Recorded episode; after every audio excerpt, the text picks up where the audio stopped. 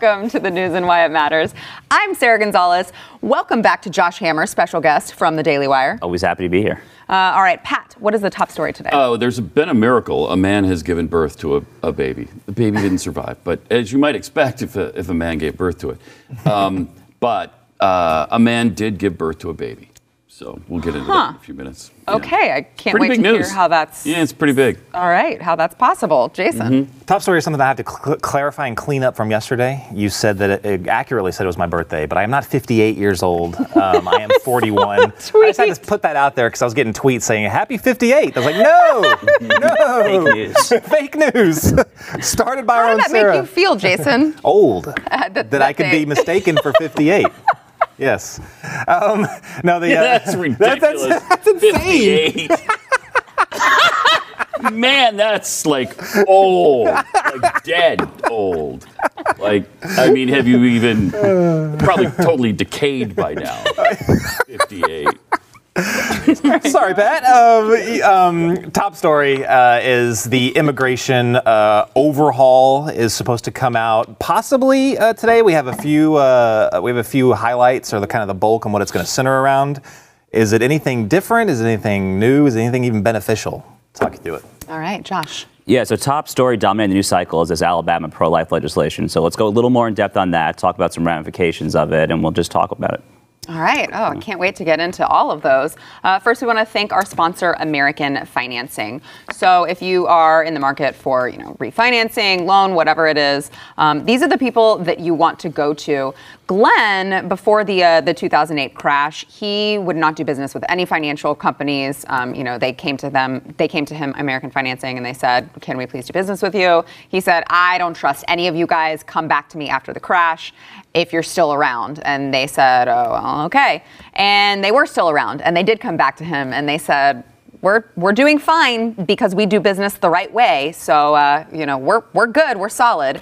And so they don't have commission-based employees. They're salary-based, so they're not working to find you a deal that's going to get them the best kickback from, the banks.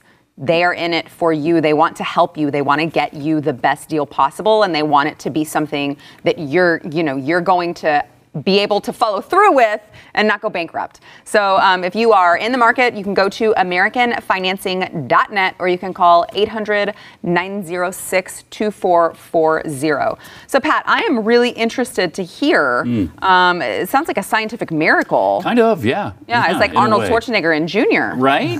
Was it Junior or was it Twins? Twins, whatever it was. Whatever, yeah. That one where he had a baby. Yeah. So this guy shows up, and he's got abdominal pains, and he really doesn't feel good. And so they start to treat him, and he says, "Look, I've got really bad cramping, and I don't know what's going on." So the nurse didn't do much because she just figured that, I guess, he'd stopped taking some kind of medication that was making it better, and then he took some, he usually takes high blood pressure medication, but he hadn't that day. So they thought it was something related to that. Mm-hmm. Well, because they treated it as a non-emergency and he was pregnant, he gave birth right out there in the waiting area. And he was surprised because, men don't normally get pregnant. Yeah. They were surprised because... Same reason. He gave birth. But the baby, sadly. Like an alien? Like that comes, like, no. I'm trying to figure out how that even works. What did the baby come out of? The baby, well, it came out of his, vagina. So, he's a trans man. And but he identifies as a man, and so they were treating him as a man, and he claimed to be a man. Gosh. Oh my gosh! And so obviously the medical personnel learned a little something there, like, hey, you know what? When men come in here, we can't assume they're not pregnant. So we, rather than learning the real lesson from this, that hey, that's a biological woman, you might want to check into that. This is going to cause some really interesting questions when they you have to fill out the paperwork. The paperwork at the hospitals. That does bring up a really, really good conversation. Doesn't it? Yeah. What should they be asking them? What should they be asking? And can we stop with the madness? The thing to learn here is let's not deny science and biology. The person was a biological woman. Men cannot give birth to anyone. But in the New England Journal of Medicine, they actually wrote, I'm going to see if I can find the quote really quickly because it's astounding. He was rightly classified as a man. What? Sorry? But that classification threw us off from considering his actual medical needs. So their point I wonder why. I can't imagine why. Maybe because he wasn't rightly classified? Right. Instead, they say he was. Even the New England Journal of Medicine is now denying science. I don't understand how we can't figure this out and get back to reality. It's so important to the left and to this trans movement that they be treated as what they scientifically aren't and just what they identify as. And people are going to die. Well, this baby died as a result of it. Yeah. I mean, it does speak to the distrust that we should have in our medical community, Josh, that we've got a lot of doctors who apparently are more interested about being politically correct than they are, you know, science. Yeah, no, totally. I remember in 2014, Dr. Paul McHugh, who is this extremely renowned physician who helps chair of Johns Hopkins University's psychiatric wing, he wrote this op-ed in the Wall Street Journal against sex reassignment surgery, whatever they're calling it these days. And he just got tons of scorn thrown upon him from the national medical community. He kind of became somewhat of a pariah. I mean, the medical community, much like the scientific community, and this kind of ties into a lot of conservatives' criticisms of the kind of global warming cottage industry, right, is that they're on the federal dole, they're taking National Institute for Health funding, they're going to be biased towards their results. So things like this, I think, just inculcate a certain distrust of conservatives, of the medical profession, and honestly, not wrongly, but we saw something very similar here, actually, just this week. One of my friends sent me a link. It was to some leftist site. It was like Salon or Vox or something like that. They were discussing the Alabama abortion law. And the lengths to which leftist journalists and writers have to go these days to avoid saying that only women are affected by pro-life regime is really fascinating. Like everywhere in this article where it would say women will be affected, it would say humans with uteri will be affected. Or uterus-clad persons. Wow. Like, that is literally the compromise that the feminists now have to make with the transgender movement. It's crazy. Wow. Yeah. Jason, you want to jump in? I'm kind of speechless on this. I really am, but it's absolutely ridiculous that when the politics of something so an issue that represents such a small percentage of people is now actually affecting the well-being of people because they're giving into the politics of this. Yeah. It's affecting how people, you know, it literally is affecting life and death. Speaking of the well-being of people, I saw this article that you mentioned, Pat, and then I saw, an hour later, a video of good friend of the show, Desmond is Amazing, the 11-year-old drag kid that we discuss, you know, at length. He goes on the Today Show. He goes on Good Morning America. He prances around. He goes to gay bars and gets dollar bills thrown at him by adult gay men as he dances provocatively in front of them. Sounds healthy. Yes. Couldn't lead to any sort of, you know, mental issues later on. Then I saw a video of him doing this. What has this world come to? It's come to a world where drag kids actually exist. And people do ketamine on a couch. Wait, what? So what you just saw there was the 11-year-old drag kid snorting ketamine, which is originally was a horse tranquilizer and is now used as a, you know, for sedation, for, you know, chronic pain, for depression. But I don't believe it's supposed to be snorted. Why would the 11-year-old be using it? You have to wonder. Well, you do have to wonder because I thought that his this whole drag, you know, persona that he has taken on was made him happy. Right, that he's supposed to be who he is, and this is how he's going to be happy. So you do have to wonder, was this prescribed to him? Is this really how he is supposed to be taking this medication? Who is this drag queen behind him? Is she his caretaker? I mean, you want to talk about well-being of people, you know, how far down we've gone.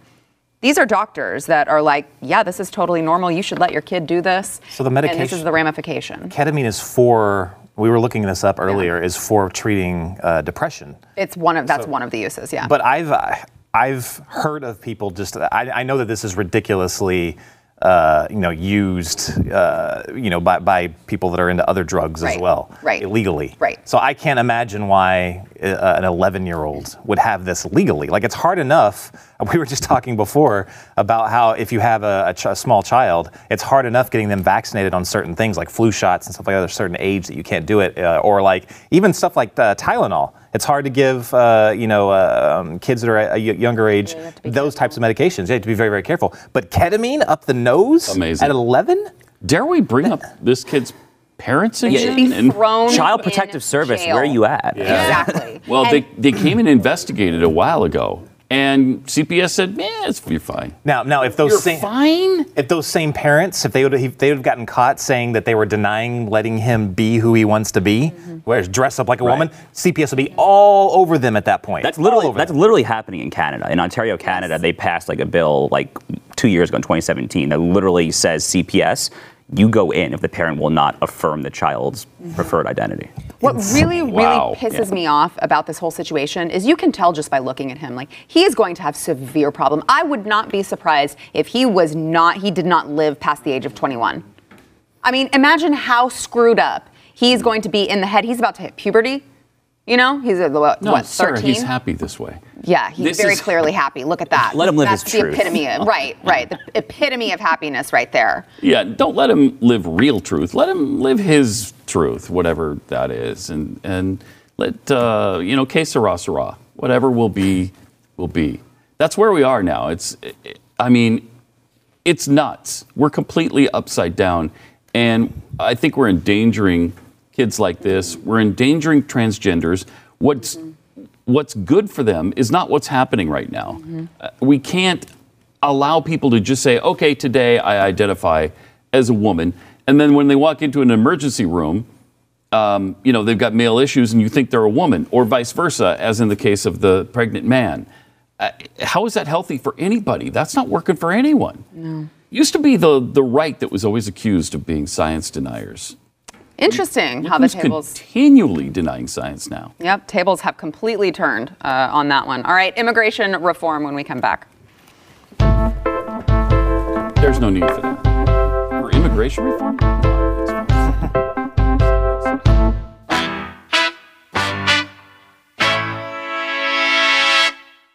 Before we move on, I want to thank our sponsor, Cruise Through History. So... imagine, if you will, you're sailing the Mediterranean on a ship full of passengers who share your thirst for history and for love of country. You've got gourmet Italian food and really great nightlife, relaxing poolside on the deck. All right, does this sound like it's up your alley? Okay, well, you don't have to just imagine that. You can actually live it on the Cruise Through History taking place next spring. You're going to go back in time to the foundations of our faith, our freedom, and human progress. You can sail on Costa Luminosa out of Venice, Italy. There are 4 different options. So in a nutshell, you will begin in Venice, and then you will sail on the Eastern Mediterranean. You'll visit Croatia, Greece, and Israel. So, of course, there you can walk where Jesus and the prophets walked in the Holy Land, and you will be guided every step of the way. You will also be joined by Glenn, David Barton, Rabbi Lappin, Stu, and Bill O'Reilly, who, I don't know, I'm kind of intimidated by Bill O'Reilly. I'm not sure how I would feel about being on a cruise with him. I don't know. He's so tall. How does he even fit in through the... I know. It'll be interesting. Maybe we'll have a special cabin. We'll have a special tall guy cabin. So if this all sounds interesting to you, and it should, because it's an amazing, amazing getaway, you can go to comesailaway.com to learn more. That is comesailaway.com for all of the details. All right, Jason, immigration reform. So Jared Kushner's been working on this for a while. I think he's been leading the charge on trying to get all the I's dotted and T's crossed for it. President Trump is supposed to be unleashing this, or parts of it. I think today was what they were saying. But we kind of know like the bare bones of it, like the big ticket items. So some of them are kind of falling in line with some of his campaign promises. He's going to scale back chain migration, for families. That's getting scaled back, and that's giving room for like more merit-based immigration. So like more degrees, stuff like that. So the education levels and the pay scale for a lot of the immigrants that will be coming in will be a lot higher. He's also throwing in E-Verify, things like that are into it. Okay, so that's the stuff you'll read in the New York Times. Now, I'm kind of irritated in parts of this, if it is as such. Now, I think it's great they're scaling back chain migration, things like that, more merit-based. I like that. The problem is I'm not seeing anything on a reduction, any kind of reduction levels of immigration. Now, immigration right now is at historic levels, absolutely historic. I've got a graph here on what immigration levels are like right now. It's the 13.7%. This is legal, both legal and illegal immigration. We're headed around 45 million immigrants in the country right now. Now, we're nearing historic levels. They're saying by 2020, those levels will be at record pace. Jeez. Now, I want to show you something. This is ridiculously, maybe just interesting to me, but it's ridiculously interesting regardless. Now, Democrats on the left have never cared about having immigration. They've never cared. They've never given a crap besides wanting to kick them out. That's what they've always been about. If you look on the thing, again, right around 1913, it took a dramatic dive. If you want to guess who was president during 1913, if you watch this network in Glenn, you know it was Woodrow Wilson. He started kicking the immigrants out like crazy and rolling it back. It took another dive again around 1933-ish to 1940. That was FDR. Now, these are the Moseses of, the progressive left, absolute Moseses. They didn't want immigrants into this country, and that was the line of thought for the entire party. It didn't change until, as you can see, dramatically around 1970. Now, can you guess who was president around the time and what was going on at the time? Abraham Lincoln. Abraham freaking Lincoln. Okay. Good. No. Yeah, close. Old LBJ and the great welfare state was created. The war against poverty. That's when all of a sudden they gave a crap about letting immigrants into this country and doing it at a massive scale. Why? Because if you have more and more immigrants beholden to this welfare state that they have, it builds it. It gets larger and larger and larger. The more immigrants you have coming in, whether it's illegal or legally, hey, who cares? The more you have that need to get onto this system, the better. They get more powerful. The system grows and grows and grows. We're on a trend now, as you can see, it goes all the way up. Tax revenue has never been higher. I just saw this article from the Wall Street Journal. Yeah, this one right here. This was from their editorial board. Now, this absolutely freaked me out. This was like actual journalism from a mainstream outlet. It was amazing. But they were like, hey, what some of the media is saying is that, that we're not getting as much taxes in, tax cuts are screwing us up. They're like, no, tax revenue has never been higher. It's never been higher. It's going up. But the problem is that our debt is our spending and our debt is skyrocketing. Yeah. They were like, look, we've got to cut back on spending. Crazy thought here. You don't hear that from the GOP. You don't hear that from the Democrats. You hear that from nobody. We've got to do something about cutting out on our debt. Entitlements are probably the biggest thing that's going in on that. And if we continue to have record amounts of immigration, which is about 1 million people-ish, something like that, every year, this will implode our country. We got to do something. If you're not going to roll back spending, we can't let more immigrants in. You got to scale back. Now, will that ever get passed in Congress? No. They'll never get a deal done in Congress on that unless we get a supermajority. Somehow, it won't get done. Mm-hmm. But just think about how this is going to go. If we accept these levels, if the president doesn't scale that back, if we continue to spending like we're spending, and God forbid someone like a Bernie Sanders gets to become president, even Joe Biden with him wanting to provide free college that as one of his plans, mm-hmm. Spending's going to go out the roof. Something's got to be done. Yeah. Well, I think that you tied that up just perfectly. So let's move on to the Alabama abortion law. Mm-hmm. You want to go more in depth on that? Yeah, let's go a little more in depth on this. So people are talking how it's the strictest, most draconian abortion law in the country. And to be fair, it probably is the strictest pro-life law in the country. I mean, we're talking about a full ban with no exception except for the health or life of the mother, up to 99 years in prison for an abortionist. I have personally, Sarah, just been really, really...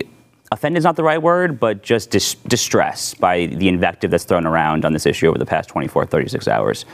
I don't think I've ever seen an instance, even within the context of abortion, where the two sides are just truly yelling past one another. Yeah. And what I called for in a piece today, and Eric Erickson wrote this morning, is let's just calm down a little bit, okay? I think that the rhetoric and the tone of this conversation is increasingly just venomous and poisonous for the country. And I personally have unimpeachable pro-life credentials. Like I founded my pro-life chapter in law school. I marched in marches for life. My stance on this issue is no secret. Mm-hmm. What I want to see my fellow pro-lifers do is just stop shouting baby killer, baby killer, baby killer. And like that's obviously like biologically accurate, okay? But the pro-life cause used to be in the post-Roe years, and even more so actually in the 90s, really post-Planned Parenthood versus Casey. It was focused on winning the culture war. We were focused on persuading and winning over hearts and minds. So what I call for in my piece today and what I really would like to see, against all hope, the Twitter sphere and the public discourse get back to more generally, is more of that. Let's try to have empathy. We don't need to agree. We're going to strongly disagree. This issue tends to bring out some of the strongest, most fiery passions in all of us. But let's talk a little bit more about things like building and supporting pro-life crisis pregnancy centers. Let's let pregnant women know that we are there for them in their time of need. Churches, synagogues, mosques should do a better job on this front as well, for sure. In my piece today, I talked a little bit about birth control policy. In my view, it is a travesty that oral contraceptives are run by the insurance cartel and big pharma. That should be over the counter, in my view. Yeah. And that's going to disproportionately hurt lower income women in states like Alabama. So what I would like to see is pro-lifers just broaden the conversation. Let's not just talk about banning abortion. I want to live in a country, too, where abortion is banned. I would personally like to see the Constitution amended to do so, actually. That's how pro-life I am. But let's just talk broader. Let's try to broaden the wheelhouse of what we're talking about. Let's try to calm down, be more civil, and let's just let pregnant women know that we're there for them, and that's how we'll win converts, I think. Jason? I completely agree with you. I think we should be expanding and being more empathetic. I did see something that Eric Erickson tweeted today, and he had a piece today on it, it was small, and I fundamentally disagree with what he said. Now, he said that the same thing, he said he's very pro-life, but he's willing to accept the exception for rape, which I think is our entire problem. I think that once we got away from being very hardline on that, not to say that we shouldn't still have been empathetic, but that when we caved on that, we let our values and principles kind of go out the window. How can you say that that's a human life? How can you say that it is worthy of being protected and that it is a human being if you're not willing to say that, look, circumstance does not matter? There's awful circumstances out there. But if we can't say that, look, it doesn't matter, the circumstance doesn't matter, that is a human being and it's a life. Either is or it isn't. The moment when we say, oh, but there are exceptions, you're pro-choice. But, I mean, there is something to be said for a little bit of empathy there, right? Absolutely. Because it sounds very uncaring for you, yes, Jason Buttrell, to go up to a woman who has just been raped and say, sorry. Yeah, it doesn't matter. I don't care how you feel in this moment. Your feelings are not important. Sure. I do think there is something to be said for the messaging of saying we are not uncaring people. Right. Right. We're not uncaring. We are not. We are empathetic to the situation, and I think that we need to show that in a certain way. Especially since a lot of pro-life people think the choice comes at conception. Mm-hmm. You made that choice. Now you've got some consequences. When that choice is taken from you. Right. In an act of violence and criminal activity, that's really hard to then say, well, tough. You got to carry that for 9 months. Don't care how you feel about it. And if we started with that exception, if we started with mother's life endangerment and the rape and incest thing, I think we win. I agree. I think we win. And that's a lot better than we have now. Yeah. Why wouldn't you go toward that with the goal of, all right, then eventually we'll get rid of that as well. But yeah. This would be a great start. I know you probably have more to say on this. I will say we got to take a break, but I will say, did you guys see Alyssa Milano tweeted that she wished that everyone would stop calling it the heartbeat bill and call it the cardiac, the fetal cardiac pole activity bill? Absolutely ridiculous. Beyond parody. It's beyond parody. It's not The Onion, you guys. It really happened. Back in a minute. That is unbelievable. It's just like, you just said cardiac. Right, exactly. It's in the word cardiac. All right, if you have not yet already, you can go to YouTube, go to Sarah Gonzalez Unfiltered. I had a new video drop this week on feminists. There may be a pink wig involved. I don't know. You'll have to go look. Also a new video dropping tonight. So make sure that you go to YouTube, hit the subscribe button so that you don't miss a video. And we've got overtime coming up next. I have got an amazing, amazing update on Carolyn Jones, the woman who got the plug pulled on her by the Texas 10-day rule. I've got an awesome update on her next. Oh, really? Wow. Up next, enjoy bonus overtime content from The News and Why It Matters, available exclusively for podcast listeners and Blaze TV subscribers. Not a subscriber? Start your free trial at blazetv.com. Shut up, Jason. All right. So we talked a little bit earlier this week about Carolyn Jones. She is in Houston. She, I believe she's in her late 50s, but she was another victim of the Texas rule. It's the Texas Advance Directives Act that is basically, we call it the 10-day rule, is kind of the nickname, that says that hospitals are allowed to unplug your life-saving assistance, whether it's breathing assistance, life support machine, whatever it is. They are allowed to unplug for whatever reason they deem that care is considered futile. They've got an ethics board that comes in and, you know, meets and determines what they want to do, and they don't have to back up their reason for the family, and they give them 10 days. So they all they have to do is tell them 10 days in advance, hey, in 10 days we're going to pull the plug on your family member. We don't care that, you know, they have asked to live. We don't care that they're conscious. We don't care that they're responsive. We don't care about any of that. We've actually just determined that this is unnecessary, and we're going to pull the plug, and we just wanted to let you know. Oh, so there have been, yes, there have been some, you know, court cases over it. This is not the first time that this has happened, and it's been a big news story. I know in 2015 there was Chris Dunn, who unfortunately did not make it through that, you know, that catastrophe. However, they did pull the plug on Carolyn Jones. They went through it. They took her off of her breathing assistance, and they took her, they said, if she does not make it, or I'm sorry, if she continues to breathe on her own and to live past 24 hours, we will then stop her dialysis. So, I mean, they're just... Wow. Yes. They're just depriving this woman. They just want her dead. They're trying to kill her. Yes, and in a very painful way. Wow, no kidding. Yeah. So, she... trucked along, and they had her unplugged for 60 hours, for over 2 days, with no breathing assistance, with no dialysis. Carolyn continued to live on her own until Texas Right to Life was able to get enough money to fund a private ambulance to take her to another facility where she is now being cared for at the other facility. Awesome. Yes. Wow. So it just, I mean, isn't this a perfect example of... Who is this ethics board that gets to determine whether or not someone can live or die? She just lived without any of their assistance for over 2 days. Unless Jesus is on the board. That's really wrong. I don't believe that he is. You don't think so? I don't think he is. Okay, well, it's wrong then. I gotta say it's wrong. So they tortured her for 60 hours. Yes. That's exactly what they did. Yes. This is absolutely insane. This is in Texas, for crying out loud. It's in Texas, and I will just throw in to that point that the hospital refused to resume dialysis even after there were a bunch of people, like, they offered to privately pay. They said, we will pay this money. We have it right here. We will pay for her to continue dialysis because that's so painful. What a way to go. And the hospital still refused to do it. Why? At that point, it doesn't make any sense. It doesn't cost them anything. Mm-mm. That's absolutely insane. If you think it's bad now, wait until...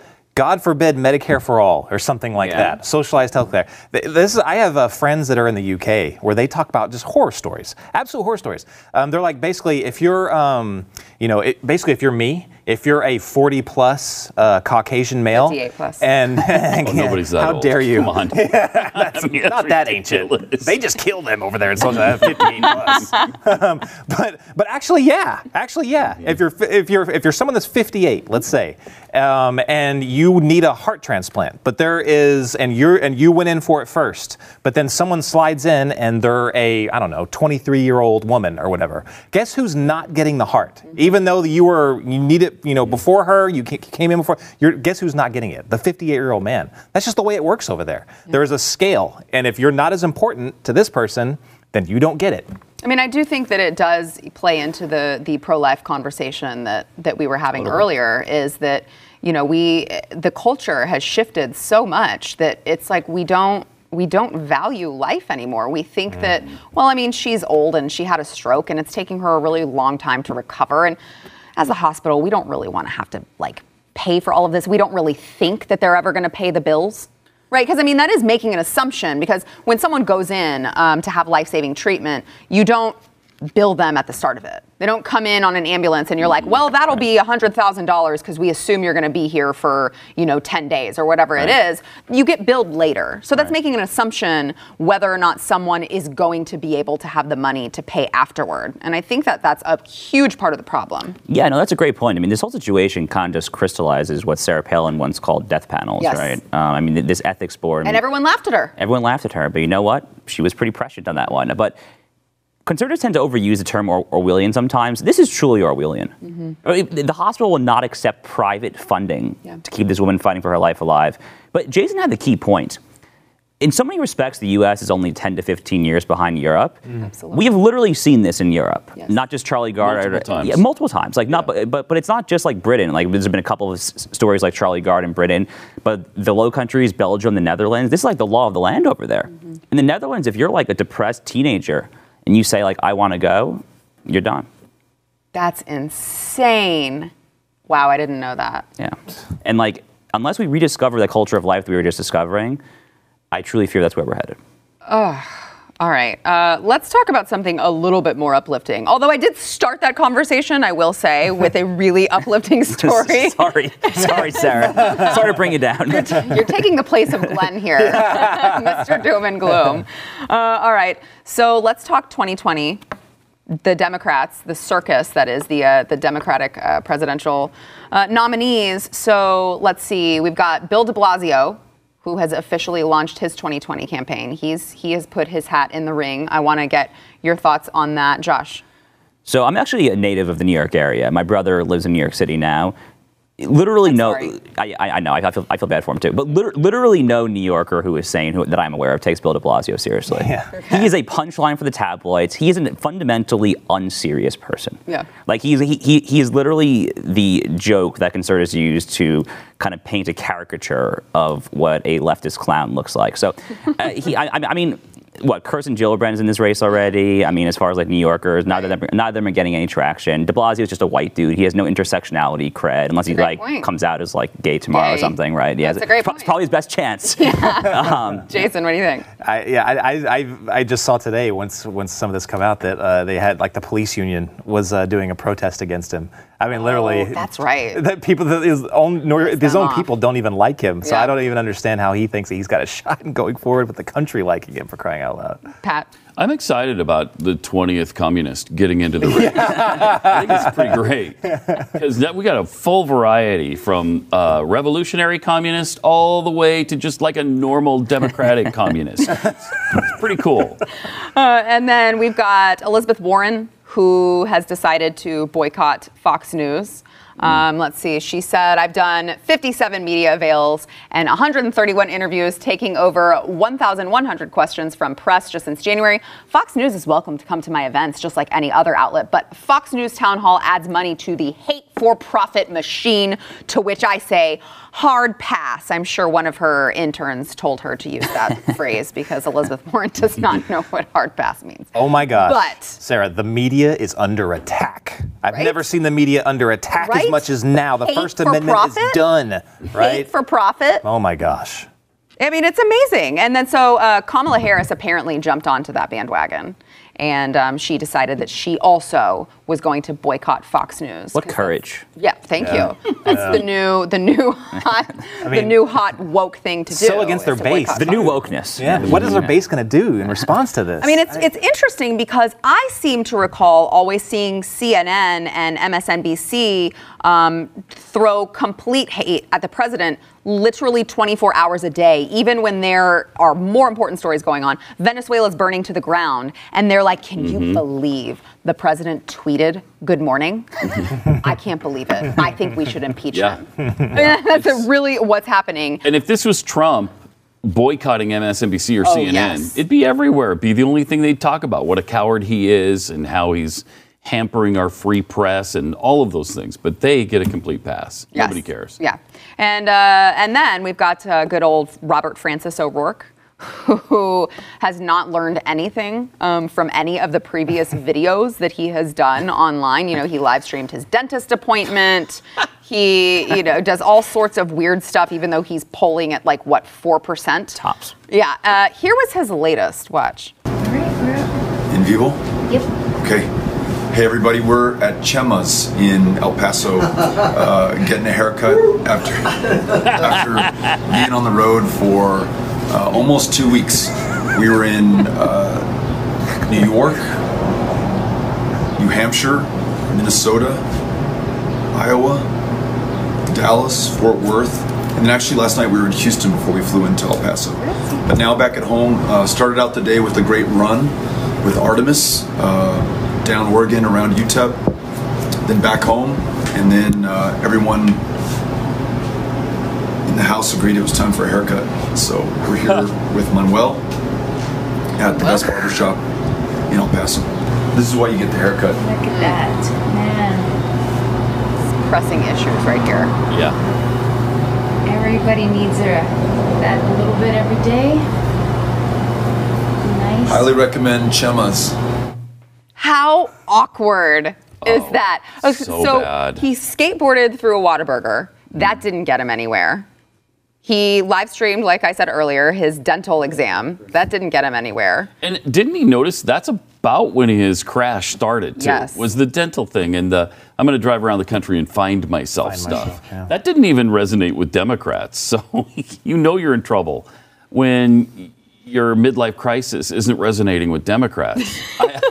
I don't know how he can't pick up on that. I really think he overstated his chances on this, or just his appeal.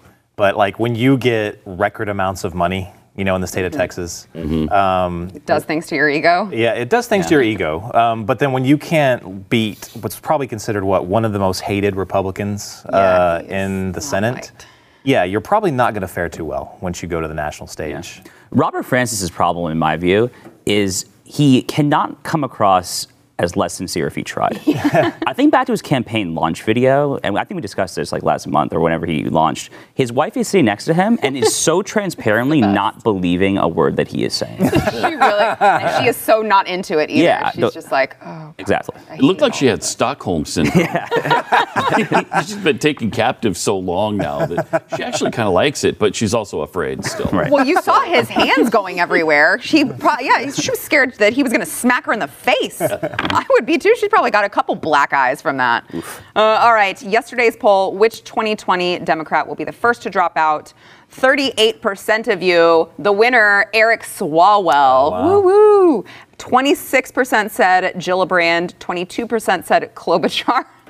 14% said Robert Francis O'Rourke. Wow. Yeah, and I think that that's true. I think that he should drop out, but he's not going to. His ego won't let him. I think so. I think we said Gillibrand. I'm still sticking to that. I think Swalwell's got way too big of an ego. And Swalwell knew he didn't have a chance. That's not why he did it. Exactly. Yeah, he's got aspirations later on down the line, but yeah, he's not dropping. I think I see him riding that all the way to. Everybody sticks it out till the first debate, anyway. Yeah. I think. Yeah. And then there might be some winnowing after that. Yeah, I can't wait to see. Yeah. I just remember how chaotic it was for us in, the debates in 2015 and all of that. 17. Right. You have 23. I mean, what are those even going to look like? It's going to be a marathon on television. How are we even going to be able to watch it? Yeah. Everyone out there, you should feel bad for us because we're the ones who actually have to watch it and report back to you what happened. You don't have to watch it. You just can watch the highlights. We have to actually watch that whole thing.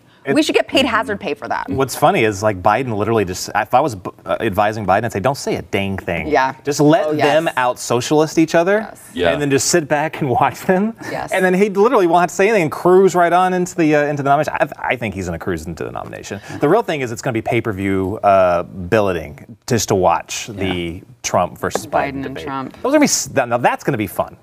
You actually probably could do pay-per-view for that. I mean, it's fun maybe if you don't think about the fact that the whole country is going to go down the toilet. Other than that minor detail, sure, it's fun. Mm-hmm. Well, I mean, yeah, but it'll be fun. It'll be funny, at least. I mean, they might have a, they might be the first fist fight on a debate stage. Oh, good. Oh, man. Well, oh, what does that say about our country? Fist fights on stage. That's where we've come. Awesome, America. Great job. All right. Today's poll: should there be exceptions in pro-life bills for cases of what we were talking about earlier, rape or incest? I think Jason has not moved his position at all on this. You don't want to find any common ground. On that, if we can find common ground and stop, you know, they can stop saying, no, they should get it up until birth. We can at least find the common ground to meet there. So I have a hard principle that I'm going to stick to, is that if you concede, then you're saying that it's not a human being, it's not a life. And I cannot concede on that. It's that is the basis for my principle there. But I will say that we do need a better job, like Mr. Hammer said, that we should be more empathetic on it. We should not just say that. We should say this, which is we have to appeal to the heart in some way. But we can't, in my opinion, we can't concede on our values of that as a human life, and it must be protected at all costs. All right, I know everyone has really strong opinions about this particular debate, so let us know what you think at The Blaze's Twitter. That is at The Blaze. Josh, thanks again for joining us. Always happy to be here, sir. Always a pleasure to have you. We'll see you guys tomorrow. Yeah, that was well said.